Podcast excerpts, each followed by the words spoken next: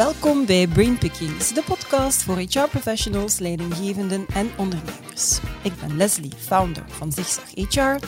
En met Zigzag HR dagen we jou uit om jezelf en je vakgebied heruit te vinden. Abonneer je dus zeker op dit YouTube-kanaal of volg ons op jouw favoriete podcast-kanaal.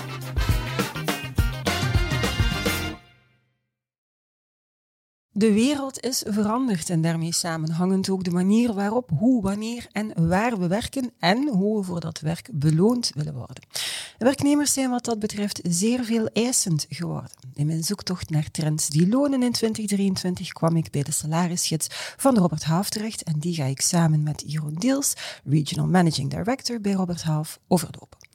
Het cafetariaplan blijft onbenut. We kijken te eng naar de mogelijkheden in zaken flexibiliteit en hoe populair de maaltijdchecks, een hospitalisatieverzekering en een groepsverzekering ook zijn. Met deze extra legale voordelen ga je als werkgever het verschil niet meer maken, zegt hij. We gaan het ook hebben over het evaluatiegesprek, over het belang van leiderschap en communicatie, zeker in tijden van het hybride werken, en hoe je als HR-professional zal moeten leren navigeren tussen de vele paradoxen om tot een harmonieuze werkcontext te komen. Welkom, goedemorgen, dag Jeroen. Alles goed met jou? Prima, met jou? Maar absoluut, kijk, ik vind het altijd tof als mensen de vraag terugstellen. Ze doen dat zelden, Jeroen. Is dat zo? Dat is zo. Ja, dus dank u wel. Het gaat heel erg goed met mij. En ik heb begrepen dat je heel graag op een boot vertoeft. Dat is zo, dus, ja. Uh, Blij te zijn. Super, oké. we, gaan, uh, we gaan erin vliegen, goed? Ja, prima. Trends die lonen, daar was ik naar op zoek. Die heb ik ook gevonden in jullie salarisgids. Ik heb er drie uitgehaald die ik graag met jou zou bespreken. En misschien starten met het uh, cafetariaplan, hè, waarbij medewerkers een deel van hun loon kunnen omzetten in voordelen die op dat moment in hun leven, loopbaan interessanter zijn. Maar dat cafetariaplan blijft onbenut, zeg je. Klopt. Hoe komt dat? Um, ja, we hebben eigenlijk een bevraging daarvan gedaan en daaruit blijkt dat slechts 10% van de medewerkers aangeeft om een cafetariaplan te hebben waar ze aan kunnen deelnemen. Mm -hmm. Dat is opmerkelijk laag. Ja. Zeker gezien de vele voordelen die je hebt als, als werkgever. Het is eigenlijk budgetneutraal. Mm -hmm. uh, en je speelt ook in op de stijgende behoefte aan flexibiliteit, ook in het verloningsstuk. Mm -hmm. We zien er wel verschillen tussen grotere bedrijven en KMO's erin. Grotere bedrijven heb je vaak ook een uitgebouwd HR-team die de expertise in huis hebben en op die manier ook wel de voordelen daarvoor uh, voor uitwerken. Voor KMO's is het vaak een beetje moeilijker.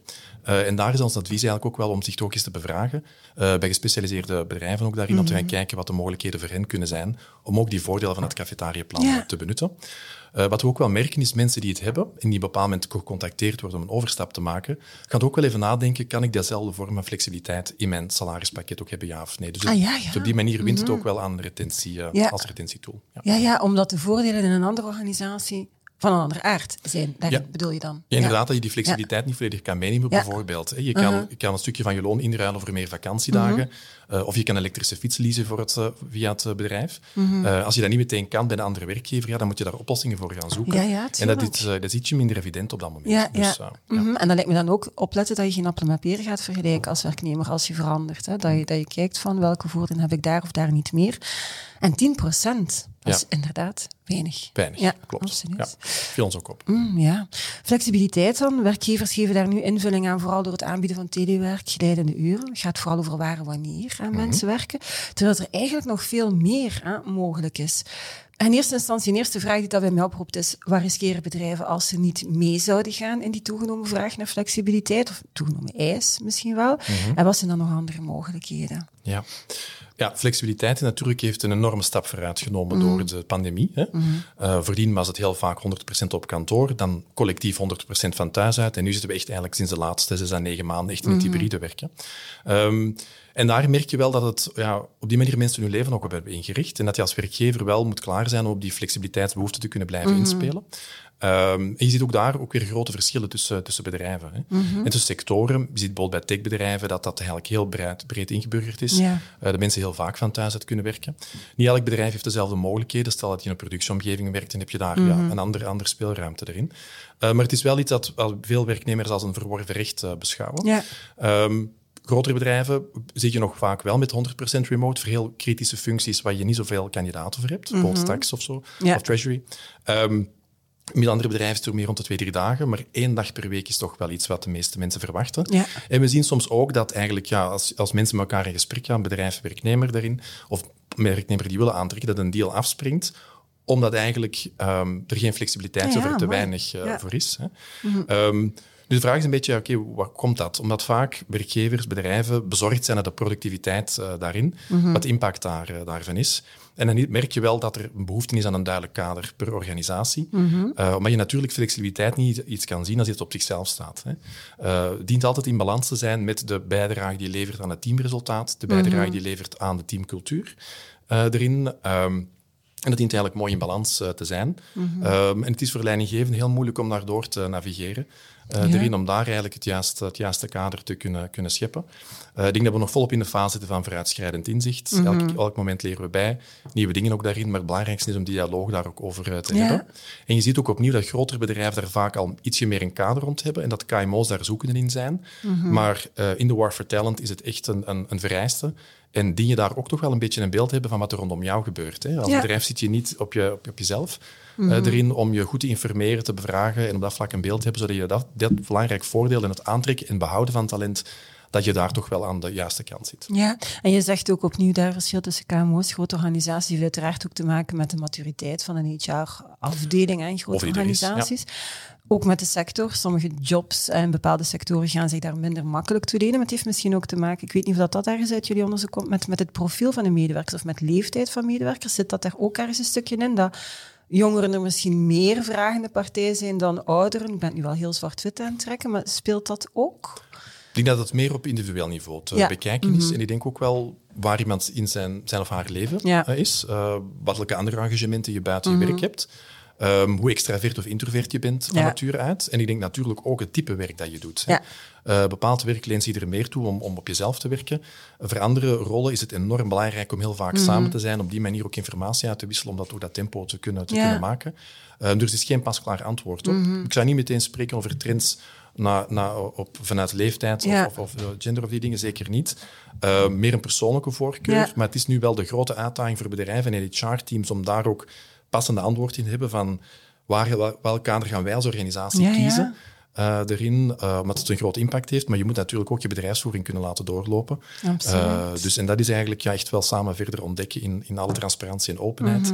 Eh, soms geeft het een beetje frictie, Mhm. Ja. Maar het samen proberen oplossen is altijd wel het beste. Ja, maar dat is inderdaad heel herkenbaar wat je zegt. Dat je wilt tegemoetkomen aan de individuele vragen, eisen soms van medewerkers. En tegelijkertijd moet je, je moet je bedrijf runnen, je organisatie. Dus je hebt wel een aantal, ja, laten we zeggen, indicatoren dat je rekening moet mee houden. Dat is heel boeiende tijden sowieso eh, vandaag. Ehm, een derde trend die ik met jou wil overlopen is die van de extra-legale voordelen. Dus de maaltijdchecks, hospitalisatieverzekering, groepsverzekering, die zijn eigenlijk vrij goed ingeburgerd ondertussen. Maar je gaat daar als bedrijf het verschil niet meer mee maken, net omdat het zo ingeburgerd is. Welke extra-legale voordelen winnen dan bijvoorbeeld aan belang? Of op welke extra-legale voordelen moet je als bedrijf misschien wat meer inzetten vandaag? Wel, ik denk als we eerst even kijken welke het meest gangbaar zijn. Mhm. Dat zijn de groepsverzekering, en maaltijdchecks, zoals je net aangaf. Ja, die beschouwen heel veel mensen als, als standaard, als Ja. Mhm. verworven. Dat is geen extra. Nu, je stelt soms wel vast dat sommige bedrijven ze niet hebben en dan moeten ze dat natuurlijk kunnen bruteren Ja. in, het, in het loon als zij iemand wensen aan te trekken. Dus dat is eigenlijk zo wel een beetje de top drie. Mhm. Een speciale plek en extra voordeel is wel de bedrijfswagen. hè. Ja. Ehm, veel functies eh, hebben die, of, of veel bedrijven bieden dat aan. Je ziet er ook grote verschillen. Mhm. Maar als bedrijf is het heel moeilijk om iemand aan boord te halen die een wagen heeft en je biedt er geen aan. Ja. Ehm, en dat beperkt ineens heel sterk eh, de, de groep van mensen die je kan, kan aantrekken. Pak nu bijvoorbeeld senior functies in finance en controller. Ehm, veel mensen hebben die wagen of ze gaan ze recruteren uit audit. Al die mensen hebben een wagen. Eh, dan moet je wel even gaan kijken hoe gaan we dat oplossen. Hè? Ofwel Ja. kan je het ook aanbieden, ofwel heb je misschien wel andere troeven in huis als bedrijf die dat kunnen compenseren eh, erin. Ehm, voordelen die we meer en meer ook aan, aan kracht eh, zien winnen, ehm, is, in de- wat ik, eh, is het leasen van een e-bike bijvoorbeeld. Ja. Ja. Dat is iets wat je wel vaak ziet. En ook wel factor tijd. Hè. Op die manier dat je ehm, keuze kan hebben om meer vakantiedagen te nemen, is iets wat je wel meer en meer ziet. om die energiebalans ook toch optimaal te houden. Ehm, voilà, dat zijn eigenlijk de twee die, die we Ja. daar wel het eh, Oké, sterkste zien. Ja. maar ik kan me inderdaad moeilijk inbeelden als iemand een auto heeft in een, in een vorig bedrijf en die verandert, ook praktisch, Hm. is het soms gewoon moeilijk om op korte termijn daar een oplossing voor te vinden in een gezinssituatie of zo. Dus dan sta je daar wel Dat is zo. met een uitdaging. Ja. En het, het is soms ook een beetje van, ja, heb je het nodig voor de functie, ja of nee? En effectief heb je jezelf, ja, heb je dat ook meer ingecalculeerd in jouw gezinssituatie of in jouw privésituatie? Eh erin, ehm, Omgekeerd zien we zo, soms ook wel dat bedrijven een firmawagen aanbieden aan, aan, aan starters die in het centrum wonen, bedrijven in het centrum gevestigd. En ik heb het niet nodig. hè. Eh, dus dat zie je ook wel. Ja. Eh, dus ik denk daarin ook wel een, dat beetje beter open te trekken naar mobiliteit. Ja. Eh, op dat vlak eigenlijk toch te kunnen gaan kijken welke mogelijkheden we kunnen aanbieden. Mhm. Maar op de dag van vandaag is die bedrijfswagen wel een, een, een belangrijk, factor. nog altijd. Hè? Ja, Ja. oké. Eén op vier werknemers, zo eh, las ik in een van jullie onderzoeken, gaf aan van plan te zijn om in 2023 een loonsverhoging te vragen. Met de huidige realiteit, inflatie, indexatie, energiecrisis, al die uitdagingen die op organisaties afkomen, ja, is natuurlijk niet evident hè, voor een bedrijf. Maar als je nee zegt, ja, dan riskeer je misschien dat die persoon naar een ander bedrijf gaat waar ze dan wel ja gaan zeggen. Wat moet je dan doen vandaag de dag als organisatie? Want het moet wel, het moet marktconform zijn, het moet strategisch interessant zijn, maar het moet ook betaalbaar blijven. Klopt. Ja. En daar heb je eigenlijk, eh, zeker in de eerste jaarhelft, nog echt wel dat opbieden gezien. Hè. Ja, ja. Eh, dat bedrijven telkens gaan kijken, oké, kunnen wij nog een stapje verder gaan? Ehm, de vraag die je dan wel vaak krijgt van organisaties, ja, Jeroen, waar gaat dat stoppen? Hè? Ja. Tot, dat, tot, tot het laatste bedrijf zegt van, oké, tot hier kunnen wij bieden, we gaan niet verder. Mhm. Je kan het soms een beetje vergelijken met de huizenmarkt. Hè? Ja. Eh, erin die daar ook wel sterk overspannen is geweest, maar op een bepaald moment heb je daar ook wel een beetje een afkoeling Mhm. erin. Dus nu de war vertellend woedt volop. Dus we zien niet meteen daar sterk een afkoeling daarin, Mhm. maar toch wel een beetje een tempering. Vooral omdat we nu natuurlijk met een historisch hoge indexatie gaan hebben, wat wel een hap neemt uit het budget voor, eh, voor bedrijven. Mhm. Nu, hoe daar best mee omgaan, is altijd wel blijven praten. Is, een, is een open dialoog eh, daar te hebben. Ehm, als, als werknemer zegt, ja, ik zou toch wel die vraag willen stellen, of ik zou toch wel graag het perspectief hebben, is zeker het advies om dat gesprek aan te gaan. Ja. Maar je wel goed voor te bereiden. Hè. Even Mhm. gaan kijken, hoe zijn mijn evaluaties geweest? Eh, wat is mijn bijdrage aan het teamresultaat? En wat zeker helpt, is het ook te brengen als een, als een vraag, niet als een eis. Hè. Ja. Eh, van ik vind dat of ik moet dat hebben, of meer van ja, kijk, ik zou graag mijn perspectief hebben. Mhm. Dat helpt. Ehm, Anderzijds, als werkgever, ook als kan je- is het antwoord nee, adviseren we toch heel sterk om het gesprek niet uit de weg te gaan, maar de dialoog aan te gaan Ja. en erover te praten. En uit te leggen waarom kan het vandaag niet. Je gaf juist ook aan welke andere uitdagingen bedrijven hebben. Dat zijn er best wel wat. Om dat rustig ook te kunnen duiden. Wat enorm helpt, is dat je perspectief kan bieden. Ja. Dat je zegt van, kijk, het kan misschien niet nu, ehm, maar we willen er wel naartoe werken. We willen jou wel een mooi, attractief pakket kunnen blijven geven naar de toekomst toe, dat je eigenlijk het verdienpotentieel weet. Ja. En dat geeft natuurlijk wel dat perspectief hè, Mhm. eh, daarin. Dus dat is iets, denk ik, dat zeker, eh, zeker heel, hard, eh, heel hard werkt. Ehm, en nog een stapje verder is eigenlijk het proactief salarisbeleid. Mhm. Dat je echt effectief gaat kijken per functie welke vork hebben we daar. Ehm, en dat er ook wel mensen zijn, zodra er terug ruimte is, dat je kan zeggen van die gaan we zelf proactief een, een, een verhoging geven, zonder dat die persoon er dat gevraagd heeft. Ja, ja. En uitleggen waarom. Dat komt zeer krachtig over. Bij andere mensen ga je misschien moeten uitleggen van kijk, momenteel nog niet, maar als je die en die belangrijke mijlpalen bereikt, eh, kunnen we daar ook over praten. Dus het Ja. belangrijkste is perspectief. Nu, wat we ook wel zien bij bedrijven in de huidige markt, is dat er ook een spanningsveld ontstaan is, omdat ze sommige mensen hebben aangenomen aan een hoger loon dan het huidige team. Ja. Dat creëert potentieel Maar problemen. absoluut. Ja. Zeker als je weet dat 62% van, van jongeren openlijk praat over loon. Dus Over loon, vroeg of laat ga je dat zeker wel, eh, gaat dat, gaat dat eh, aan bod komen. Ook daar is het belangrijk om daar heel open en transparant over te communiceren. Hm. Uit te leggen dat je zegt van kijk, dat is een marktgegeven waar we mee dienen om te gaan. Mhm. Maar wat gaan we voor jou doen? Hè? En dan op die manier dat we kunnen meegeven van kijk, we gaan dat voor jou ook in orde brengen. Dat zijn de zaken waar we naartoe dienen te werken. Dat zijn de resultaten die we dienen te halen. Eh, erin, dus we willen dat voor jou ook. Hè? Dat je dat Mhm. wel gaat wegwerken. Eh, dat is wel belangrijk eh, om daar transparant over te communiceren. Niet evident, eh, maar wel noodzakelijk, merk ik wel. Ja, ja. Ja. ja, ik denk zeker dat het noodzakelijk is. En ja, perspectief bieden. Je kunt dat dan ook vertalen van oké, ja, van zodra het kan, zullen we. Ja, wanneer kan het dan, die werknemer? Die gaat 9 op 10 heel ongeduldig zijn van ja, je hebt er goede resultaten geboekt. Het is heel moeilijk soms voor werknemers om zich in de positie van de werkgever te, Ja. te, gaan, te gaan inleven en, en te begrijpen waarom het op dat moment nog niet kan gewoon. Dat ja. is inderdaad heel moeilijk. En omdat er vaak factoren zijn die niks te maken hebben met de persoon Ja. zelf, maar die wel invloed hebben op de ruimte die een bedrijf heeft. En daar is een grote rol voor HR, denk ik. Om op die manier te kunnen gaan kijken, eh, hoe gaan we dat communiceren? Welke tijdslijn hebben we daar? Dat zij partneren met het, met het senior leadership ook daarin. Ehm, en op die manier gaan kijken ja, dat er toch een tijdslijn kan gegeven Ja. worden. Of welke variabelen naar gekeken wordt en daar wel blijven over te praten. Uh, erin, dat is een zeer moeilijke oefening, maar dat kan gemaakt worden. Ja. Uh, en we merken wel bedrijven die daar eigenlijk uh, die techniek toepassen, open communiceren, mensen mee in vertrouwen nemen, dat ze wel een streepje voor hebben. Mm. daarin, dan als je er niet over praat, dan krijg je ja, het wandelgangencircuit, tal van veronderstellingen ja. en eigenlijk ja, ook wel vatbaarheid voor voorstellen van andere partijen daarin. en dan heb je, krijg je... Ja, en dan gaan ze vanuit frustratie 9 op 10 zelfs om de verkeerde reden daarop ingaan. Ja, ja heel spannend inderdaad. Wat ik hoort is, um, je hebt organisaties er categoriek uh, aan vast in blijven hangen. Uh, inderdaad, de context is anders. Mensen die een gelijkaardige functie doen, krijgen een veel hogere loon, omdat de markt nu eenmaal anders is. Ik ken toch wel wat bedrijven die hebben gezegd, wij doen daar niet aan mee. Mm -hmm. Wij doen daar gewoon niet aan mee, omdat het zoveel spanning en frictie oplevert. Ja waardoor dat, ja, uw samenwerking, uw teamspirit, uw productiviteit, uw cultuur gaat ook daardoor negatief geïmpacteerd worden. Hè. Dus sommigen hebben daaraan vastgehouden. Moeilijk, ja. Ja. maar een keer dat mensen daar starten, heb je wel die discussies niet meer. Ja. Dat is zo. En dat is een beetje, denk ik, um, als je het doet, dan is het belangrijk om te zien tegen wanneer kan ik het voor andere mensen in orde brengen. Want anders mm. ga je misschien de ene persoon weer binnengehaald en ga je er misschien twee zien vertrekken. Ja, ja, ja. Uh, en dan zijn we verder van huis. Mm -hmm. um, en ook in het, in het stuk rond loon, om het toch ook wel open te trekken. Ja. Loon is een belangrijk onderdeel, maar het is natuurlijk niet het enige wat je te bieden hebt. Mm -hmm. uh, het is ook werken rond persoonlijke ontwikkeling die je kan ja. bieden. Uh, we waren juist ook aan het praten over de extrale voordelen. Dat zijn ook zaken die je kan, ja, kan uitspelen. Dus het is altijd wel belangrijk om het open te trekken. Uh, en op die manier ook te, te, kunnen gaan kijken wat je daar uh, wel en niet Mhm. mm -hmm. kan doen. En als je effectief, hè, er zijn veel bedrijven die zeggen we gaan die spanning niet creëren. Um, dat is een andere koers die je vaart. Mhm. Mm -hmm. Dan kan het misschien wel helpen om te gaan zeggen, kijk, oké, okay, um, welke mensen kunnen we dan aantrekken binnen ons huidig, huidig pakket? Uh, dat kan soms zijn dat hij misschien iemand is meer, meer junior, waar je ietsje meer in investeert. Mm -hmm. ja. uh, op die manier die kans kan geven. Het kan ook iemand zijn die al een heel mooi parcours gehad heeft.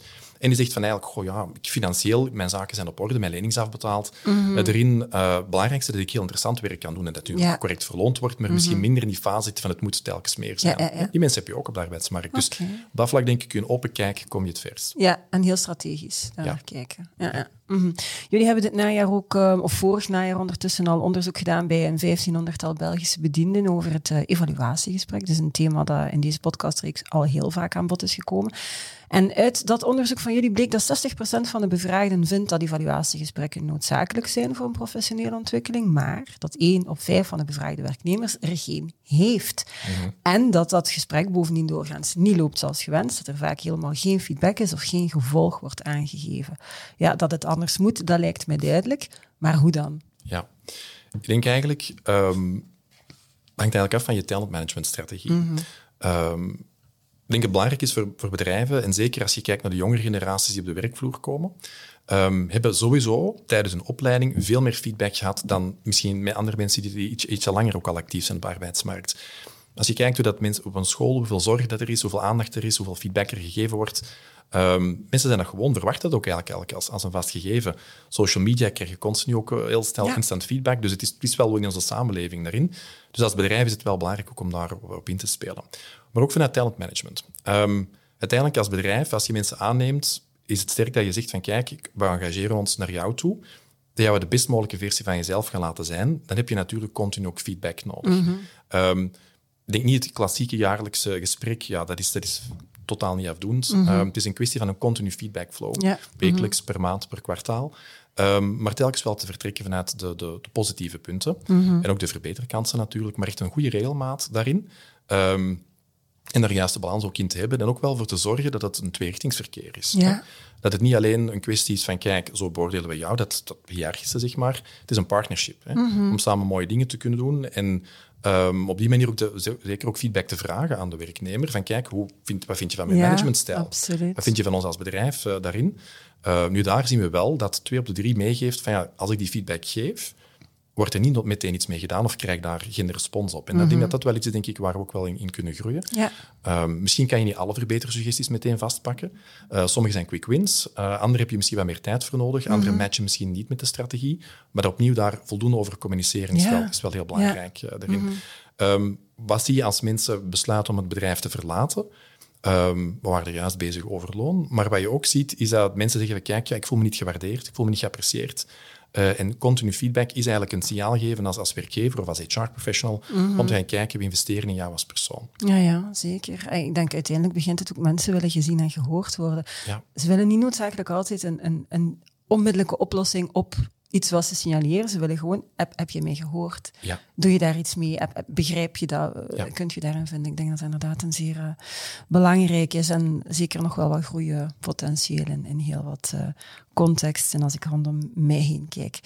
Um, leiderschap dan in het hybride werken, hoe complex en uitdagend de context ook is. Goed leiderschap gaat eigenlijk altijd wel het verschil maken. Maar wat is goed leiderschap volgens jou? Wat maakt iemand tot een goed leider? Een heel brede vraag, Leslie. Ja, I know. Uh, maar wel, wel, wel heel super interessant. En ik denk, um, zeker in, in het hybride werken is het belang van leiderschap alleen maar toegenomen. Mm -hmm. um, of misschien ook een andere vorm van leiderschap. Um, maar wat ik me er juist ook aangaf van dat talentmanagement stuk, ik denk dat daar wel een, een, een, kern zit. Hè. Mm -hmm. als mensen voelen van, kijk, jij bent geïnteresseerd in mij, in mijn persoonlijke ontwikkeling, dat is heel krachtig. Mm -hmm. en je daar ook een plan uh, mee opstelt en je vertrekt effect, je ziet ook de sterktes van iemand. Hè. En ik denk de mooiste momenten gebeuren is als iemand zegt van kijk, ik geloof in jou, ik zie jou iets kunnen, dat die persoon dacht van ja, ik zie het zelf nog niet. Hè. Mm -hmm. Erin, en dat is, geeft een enorme, enorme energie, enorme boost. En daar ook op voor te bouwen. Uh, maar telkens vertrekken we naar die sterktes. En van daaruit ook het werk, dat ook mee te pakken in je beoordeling. Ook zeggen van, kijk, je bent er goed in, kan je misschien dat en dat ook nog voor ons doen. Dat geeft een enorme boost van energie. Dat draagt bij aan het welzijn natuurlijk. Mm -hmm. Uh, erin. Dus dat is eigenlijk iets, een duidelijke visie op het potentieel hebben. Investeren in die sterktes, dat zijn zeker twee belangrijke zaken. Maar ook een beetje verder opentrekken. Ik denk eigenlijk ook het um, geïnteresseerd zijn in het welzijn van je, van je mensen. Mm -hmm. um, dat je ook gaat kijken, wat gebeurt er eigenlijk allemaal in iemand, iemand zijn leven? Er gebeurt van alles. Hè? Mooie dingen, misschien ook moeilijkere dingen. Erin om daar toch uh, van op de hoogte te zijn. En jezelf de vraag te stellen, wat kan, kunnen wij als werkgever doen om die situatie eigenlijk mee, mee te helpen te ondersteunen. Stel, iemand heeft een, een ernstig ziek familielid, kunnen we daar een stukje extra ja. flexibiliteit geven, bijvoorbeeld. Dus die extra zorg naar je mensen oprecht mm -hmm. um, is doorslaggevend. Um, en ook natuurlijk dat mensen zich deel voelen van het geheel. Dat je je mm -hmm. betrokken voelt, dat je begrijpt wat jouw impact is op het team, um, wat jouw impact is op, op de resultaten ook daarin, die hier regelmatig benoemen, dat, dat, dat denk ik ook wel een heel sterke is.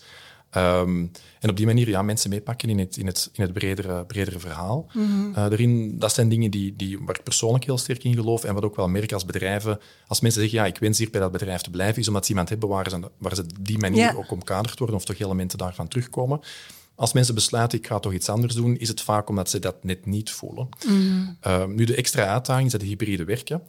Um, als leidinggevende, en er zijn we allemaal niet aan het ontdekken, denk ik, is, is hoe ga ik dat nu in een hybride context uh, proberen te creëren. Mm -hmm. ja, maar het stuk van de communicatie natuurlijk ook, ook, ook anders loopt.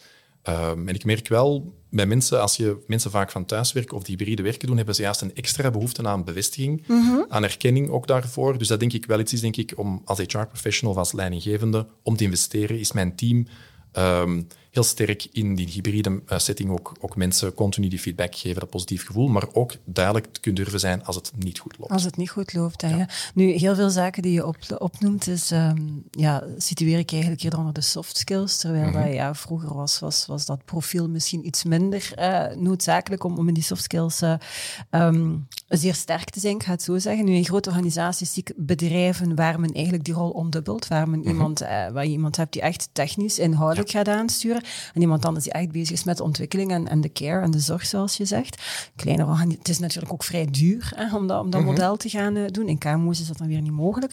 Maar wat mij dan ook frappeert is, heel vaak wordt um, iemand gepromoveerd tot leidinggevende uit vrees dat die anders de organisatie zou verlaten. Van die persoon mm -hmm. functioneert goed, we gaan die leidinggevende maken mm -hmm.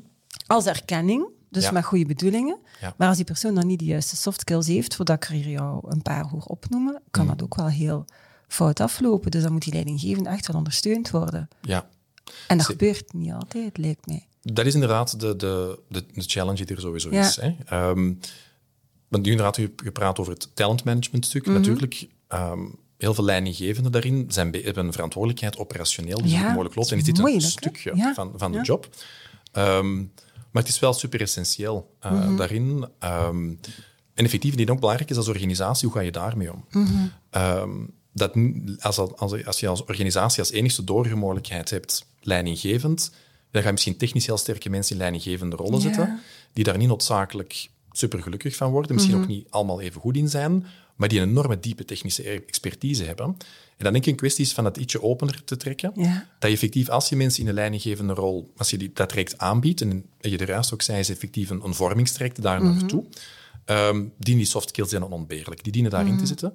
Maar dat je wel in je team ook kan werken met mensen die technisch uiterst sterk zijn, die meer een soort advisory functie Ja. hebben, of die bij strategische projecten altijd betrokken worden, die daarmee gehoord worden, zodat je die ook die ruimte en die erkenning ook geeft.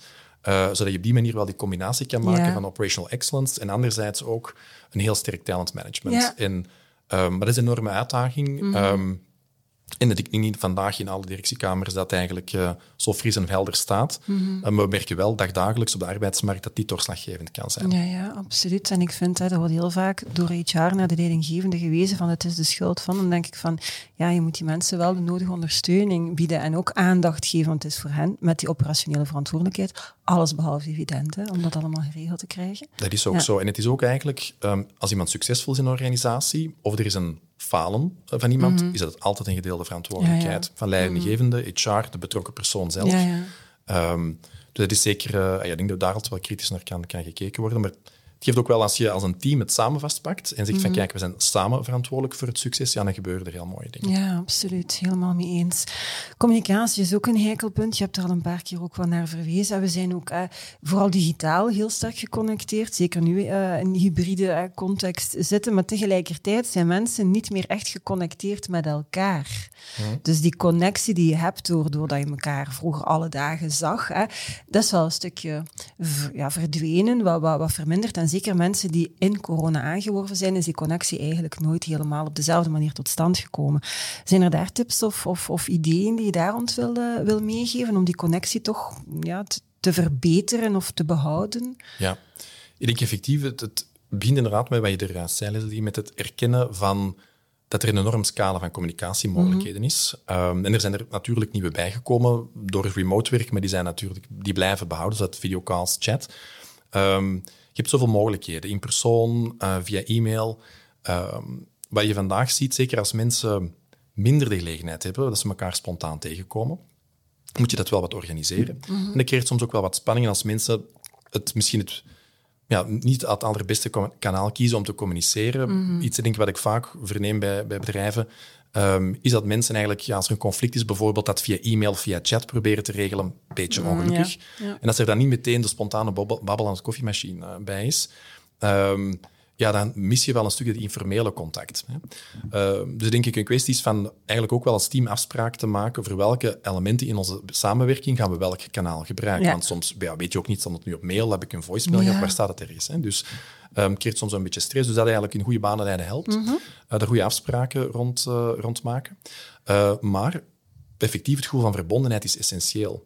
Um, en als mensen, ja, als, er, als je daar geen extra inspanningen voor doet als bedrijf vandaag, dan loop je het risico mensen te verliezen. Uh, mm -hmm. Want als je meer thuis werkt, jouw, jouw job wordt eigenlijk ook een beetje smaller. Je, je krijgt soms minder die connectie met anderen. Ja, ja. Dus op dat vlak zie je ook wel dat, dat veel bedrijven extra initiatieven nemen om mensen samen te brengen. Maar niet alleen feestjes, sociale gelegenheden, mm -hmm. maar ook een strategische teammeeting, um, een succes samen vieren. Uh, er zijn best wel wat dingen om, om, om, mm -hmm. om, te kunnen doen, maar het vraagt wel daar bewuster mee omgaan. Ja. Want nu beseffen we, met de 100% kantoorcontext voor de pandemie, dat dat ja, overvloedig aanwezig was. Hè. Mm -hmm. uh, daarin, voor sommige mensen zouden zeggen, niet al, altijd even efficiënt. Hè, dat ermee ook kiezen om dat thuiswerk ook uh, te kunnen doen. Um, maar het is effectief als leidinggevende en als HR zeker heel belangrijk mm -hmm. om daarbij stil te staan. Hoe creëerden wij verbondenheid voor de pandemie? Als je kiest om hybride verder te gaan als organisatie, hoe creëer jij verbondenheid op dit moment? En dat is een andere dynamiek. Ja. Daarin, dus op dat vlak, opnieuw is er extra bevestiging nodig en extra feedbackgelegenheden. Mm -hmm. uh, omdat de kansen om elkaar te spreken ietsje minder zijn en ook wel goed te kiezen welk kanaal je neemt. Maar een evaluatie doe je in persoon.